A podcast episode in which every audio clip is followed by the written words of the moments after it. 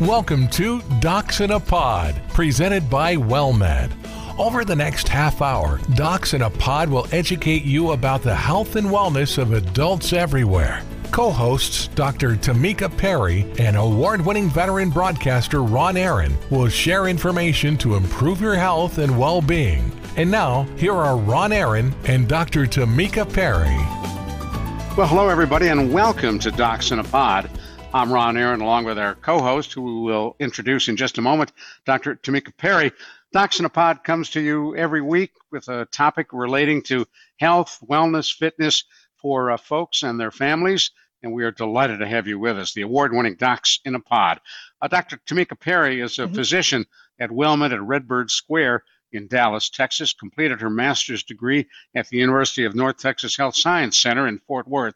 Dr. Perry earned her medical degree at Philadelphia College of Osteopathic Medicine in Philadelphia, Pennsylvania. Dr. Perry is board certified in family medicine by the American Osteopathic Board of Family Medicine. When Dr. Perry is not in the office, she enjoys traveling and exploring the world with her daughter. To Dr. Perry, traveling is more than just lying on a beach, it's immersing yourself in different cultures, perspectives, and geography.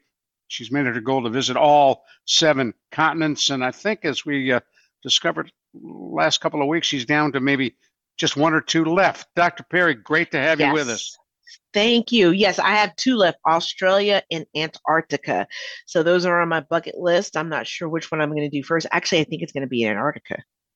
Well, I think that's pretty cool. By the yep. way, as an undergraduate from Prairie View A&M University, Yes. Uh, you you are able to uh, connect with a lot of our shows. We've also had PV guests on. Yes. Folks who went to PV. Yep. Right? We've had PV guests and HBCU guests too. So if you don't know, an HBCU is a historically black college or university. Of course, it's open to any and everyone, and I encourage any and everyone to go.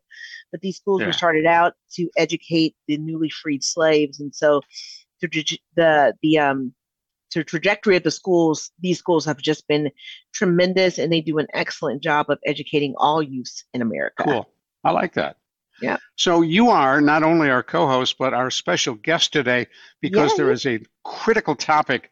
Uh, you can't pick up a newspaper, a magazine, watch a television show, read uh, uh, whatever, and there's talk about Ozempic, not because it's used to treat diabetes, but as a weight loss drug uh, taken across this country by many, many people. And they also are taking tirzepatide, also a similar drug that apparently, Dr. Perry, mm-hmm. is the miracle answer to losing weight, right? Well, I, am not sure about miracle, but it, it is um, an interesting agent to say the least. And I say interesting in a, in a positive manner. And like all drugs, it does have side effects. But if we talk about it, it first gained popularity in the weight loss realm during the clinical trials, but it gained national commercial popularity when these celebrities were taking it. Um, you know, we won't name any names, but it rhymes with Bardashian to to lose weight, and they lost a tremendous amount of weight. And so everyone says, well, if they if they got it, I want it but this is the nature of those drugs. They're in a class of medicine called the GLP-1 agonist, glucagon-like peptide. Your body already makes glucagon. We're giving you a bigger dose, and this is why. In terms of diabetes, it helps your pancreas make your own insulin more efficient. But what we also found out is that it slows down your gut. It turns off your hunger signal that goes from your tummy to your brain, and it holds your food in your belly longer. Thus, people lose a lot of weight, hence their popularity.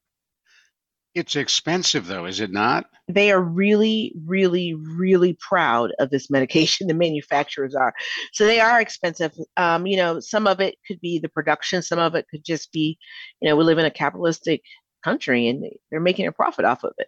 You know, I, I wish they would be. I wish the manufacturers would settle for rich and not super rich, and make it, you know, more accessible to the general population who truly needs it.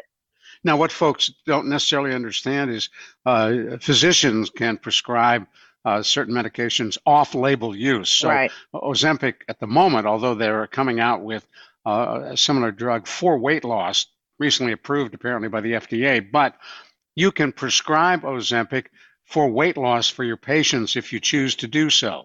Yeah, so let's talk about that. Actually, the drug is out. It's called Wegovy. It is the same thing as Ozempic, which is semaglutide. So the generic name of any drug is the real name.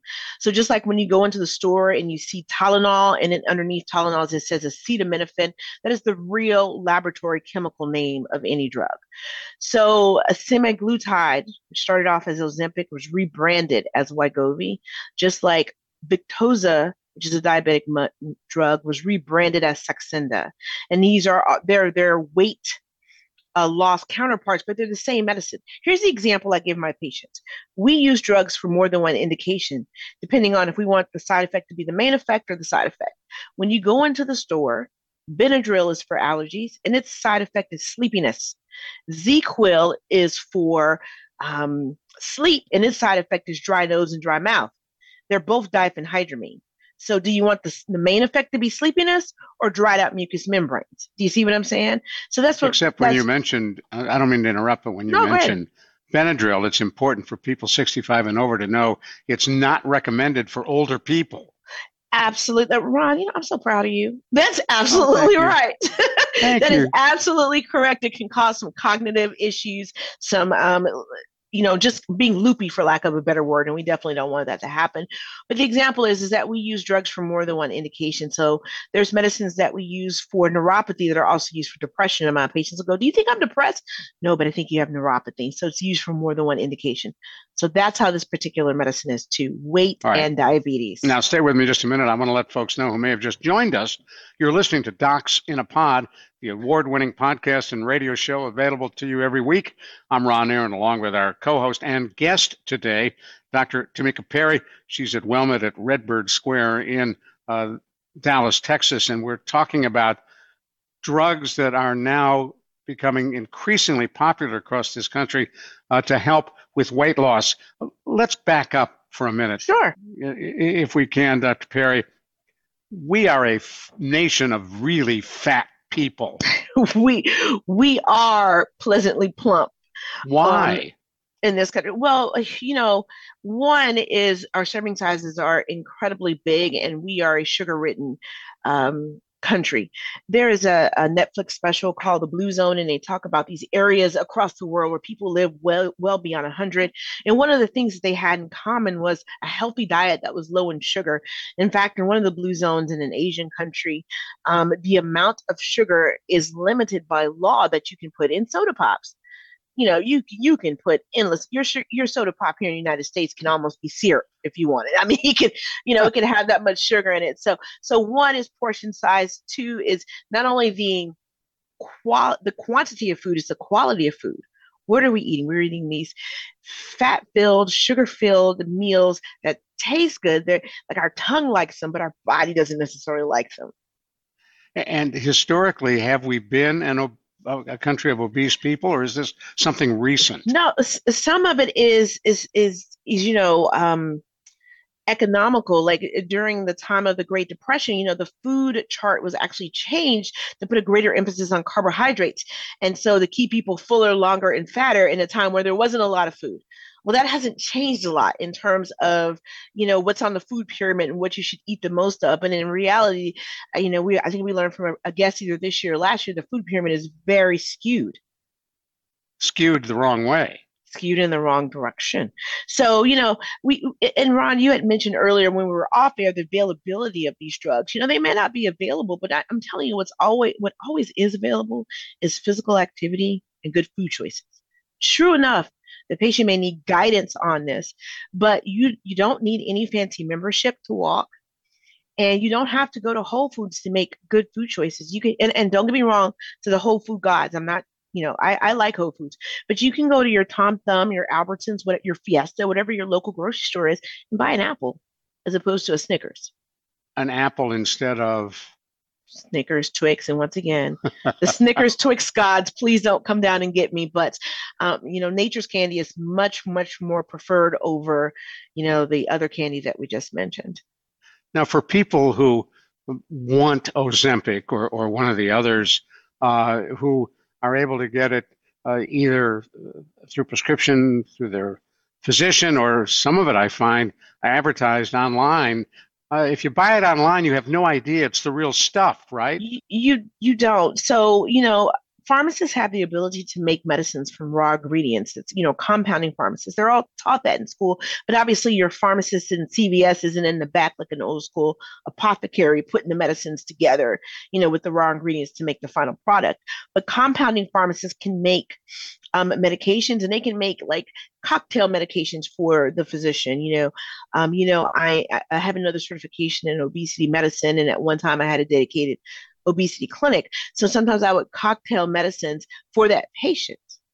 Now, semaglutide is not that you know it's a cocktail they really just make semaglutide by itself some of them do add a little b12 to it and this is an option however unlike the person who owns the patent on semaglutide or you know liraglutide or any of these glp ones we're talking about or the newest one uh, Mounjaro they are not regulated like the Food and Drug Administration.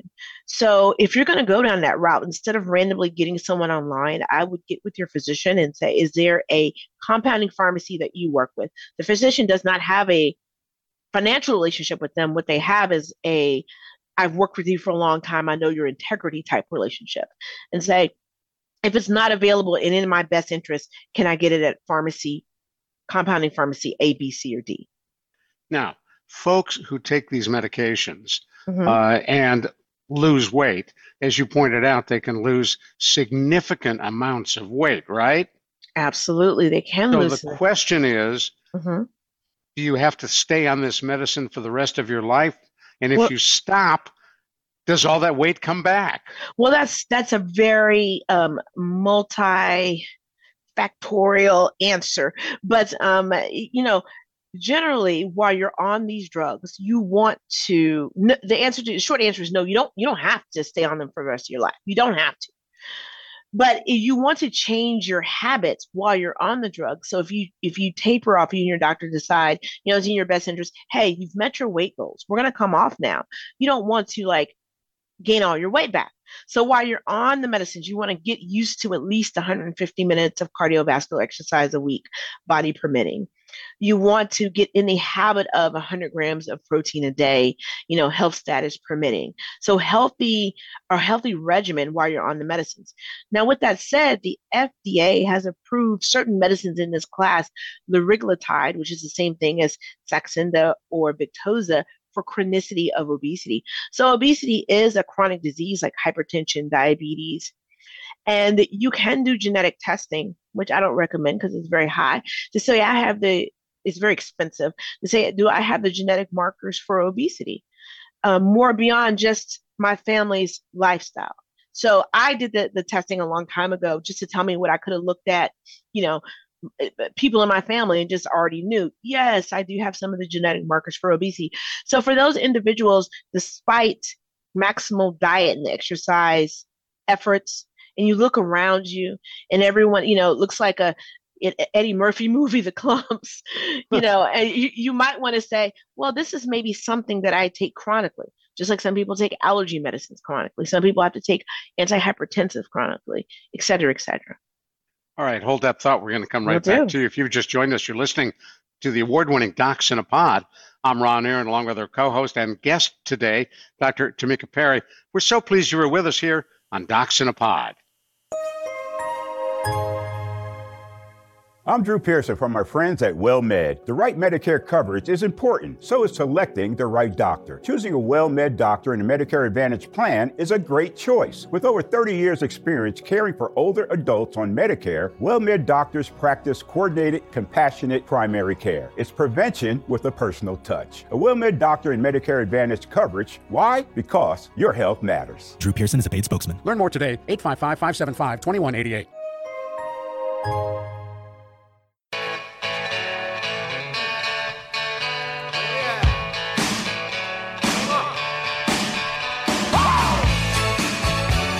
Thank you so much for joining us on the award winning Docs in a Pod. Our podcast is available wherever you get your podcast, and we encourage you to do that. Some of you are listening to us on the radio as well. We welcome all of you. I'm Ron Aaron, along with our co host and guest today, Dr. Tamika Perry. Uh, you find her at WellMed at Redbird Square in Dallas, Texas. And we're talking about obesity and the hot drugs, Ozempic and others, that are uh, being prescribed and used by people across this country. Once celebrities went public with what they were doing, lots of people jumped on that bandwagon. And Dr. Perry, I want to come back to something you said earlier. There are other ways to lose weight, the traditional ways mm-hmm. involving diet, exercise, mm-hmm. uh, watching what you eat. I was on that watching what you eat diet. I, I was on the I ate everything I saw diet. and the problem, of course, is learning portions, uh, learning proper food choices, understanding vegetables and fruits versus proteins. And most of us are not steeped in that knowledge. You are. You studied it in addition to your uh, DO degree, Doctor of Osteopathy. Uh, you were certified in uh, obesity medicine as well. Exactly. So you would think it was rocket science, but it's not. It really is not.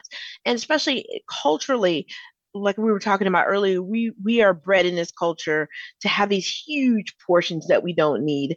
Um, for example, when I tell my patients when they go out to eat, there's a very popular restaurant in this area. I'm not sure if they have Pappadeaux in um, San Antonio, but it's yeah, they do. It's, yeah, it's really good. Seafood, Cajun, great beverages, great food. The portions are way too big. So I tell them, you know, if you go, really make an appetizer your meal or share a main entree with whoever you, are going with, or that main entree needs to be two, maybe even two and a half meals. It's way too many calories, and the, the food is, is way too calorie rich, too calorie dense. Um, generally, for the general population, now, of course, always consult with your physician, your personal physician, when you are um, starting a new diet or exercise regimen. But for the general population, the World, World Health Organization states that 150 minutes a week of cardiovascular exercise intertwined with weight training, so like running, walking, swimming, is recommended. And a lot of my patients say, well, I, you know, I work in a factory. I walk back and forth across that factory every day. What do you mean? Well, that's part of what's already called your total daily energy expenditure. Your body is accustomed to you walking back and forth across that factory every day. It's already calculated into your metabolism. That's, That's not why fair. I know it's not fair. You should get credit for it. But if you quit doing that, you will gain weight. So now, if you want to lose weight, you got to continue that and add a little something onto there. Now, the other thing that you want to keep in mind is that generally, not for everybody. So if you have kidney issues, this may not apply to you, or either protein metabolism issues like gout, this may not apply to you. But generally, 100 grams of protein a day is what's recommended. It keeps you fuller longer. It goes to making lean body muscle mass. And one of the metabolic functions of that muscle mass is to burn fat. So I'm not trying to bulk you up like Arnold Schwarzenegger in the 80s. I'm just trying to keep you lean and healthy. So, what would 100 grams of protein represent on your plate? Would that That's, be a steak bigger than your fist? So that's a great question. So protein about the size of a chicken breast is about 33 grams.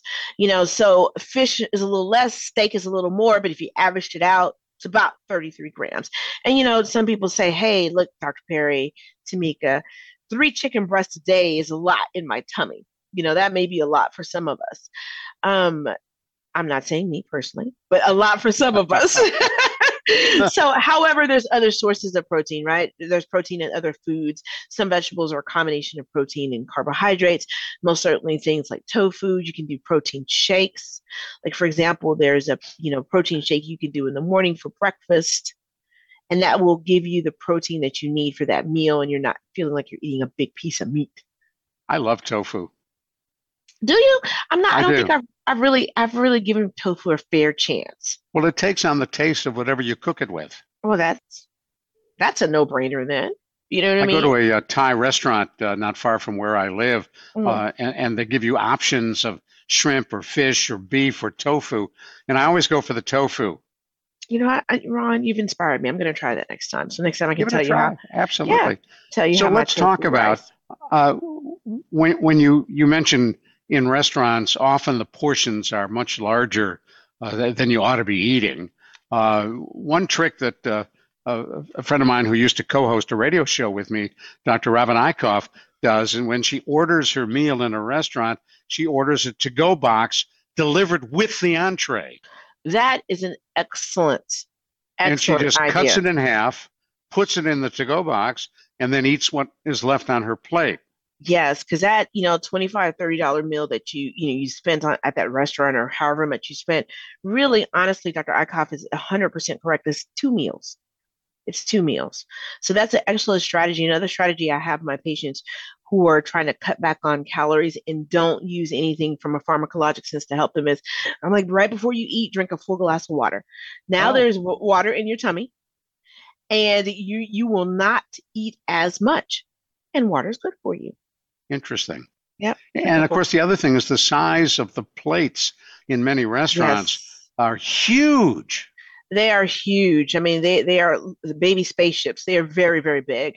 So if they put on that plate what you really should be eating, it would look like there's nothing on the plate. You need a saucer, not a plate. you know what Exactly. I mean? so that's exactly what you need. In fact, that's another strategy I actually learned during my um, training for obesity medicine is to um, actually have the patients use a smaller plate instead of the big traditional plates that we here have here in the U.S. Yeah, we have smaller plates at home that we often use. In fact, I mentioned Yes. to my wife the other day, have you noticed uh, we really almost only use those smaller plates? hmm hmm There's no need for that bigger plate. Bigger plate, more food.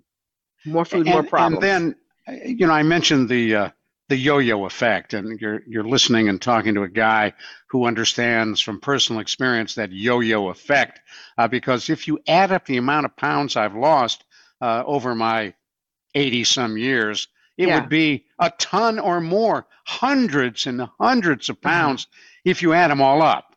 Uh, but then I put, in many cases, that weight back on. you know, consistency is the key. And then we might also be fighting genetics. So if we are, then you might be the person who needs indefinitely something to help fight those genetics. Um, you know, I tell my patients all the time, I can't fight God or the powers that be, but I can definitely work with them. Right. So Yeah. working with them is, you know, um, medicines like liraglutide or semaglutide. And most importantly is consistency. So whatever got you to lose that weight to begin with, Ron, like I remember I had lost a bunch of weight. I was feeling good about myself, but I was boxing four times a week. And I did that for like three years. Then I got tired of boxing. I got bored with it as if I thought I was Floyd Mayweather because I had mastered it. Not. I just got bored with it and said, oh, I'm going to switch over to a different activity. Well, that activity never really came to fruition. And guess what? After about six months, my three years of effort had almost dissipated. So whatever gets you to where you're going, you're going to have to be consistent with it. It is a lifelong commitment. Just like eating is a lifelong commitment, so is eating in a particular healthy manner and exercising. I think it's important to talk about the downside of obesity because uh, most of us uh, who have been through an obese period uh, haven't really focused on what it's doing to us. Exactly. So, you know, if we just talk about the state of being obese itself, so your adipocytes are your fat cells, and your fat cells are always releasing inflammatory markers. So the fact of the the state of being obese puts you in a constant state of inflammation. Components of inflammation are pain, redness, and swelling. This is just your body physically feels bad all the time. And I don't think people realize that until they lose a bunch of weight. I didn't realize that until I lost a bunch of weight. And I was like, I just feel better all the time now. So your body's always in a constant state of inflammation. And now your poor little heart has to work harder to overcome the resistance of being overweight. Your heart works harder, leads to high blood pressure, congestive heart failure, um, strokes. I, I can go on and on, hyperlipidemia. These are all sequelae from being overweight. You never, I was talking to a patient about this today, and she's done fabulous with her weight loss journey. Just congratulating her. But you never really see a patient in their seventh, eighth, ninth decade of life who are three, four hundred pounds because they don't make it that far. Oh, wow. Yeah, they don't make it that That's a good point. Mhm. And the other thing, before we run out of time, we ought to mention is the correlation between obesity and type 2 diabetes. Yes, high correlation between obesity, type 2 diabetes, and particularly truncal obesity. So if your midsection is getting bigger and you start to see darkening in the back of your neck, little bitty skin tags, darkening under the front of your neck and in your cheeks, type 2 diabetes is around the corner. Really? That's absolutely right. Those are pre diabetic signs, physical signs. Well, I get covered with skin tags from time to time. Well, some of those, yeah, So watch your sugar, Ron. Watch well, I, I, I, do. I, I I watch it as it goes down. No, I, I don't drink sodas. I uh-huh. gave them up. I, I very uh, good. Very I try good. to watch. I, I try to uh, reduce the amount of sugar and salt, which is also a problem. That's right. So hypertension and obesity are are, are definitely correlated. Um, one of the comorbid conditions of obesity or hypertension, when patients lose weight, they inevitably decrease the amount of blood pressure medicines they take. Cool. We'll pick this up another day. I thank you so much, yes. Dr. Tamika Perry, our guest and co-host today on Docs in a Pod. I'm Ron Aaron. We'll talk with you soon, right here on Docs in a Pod.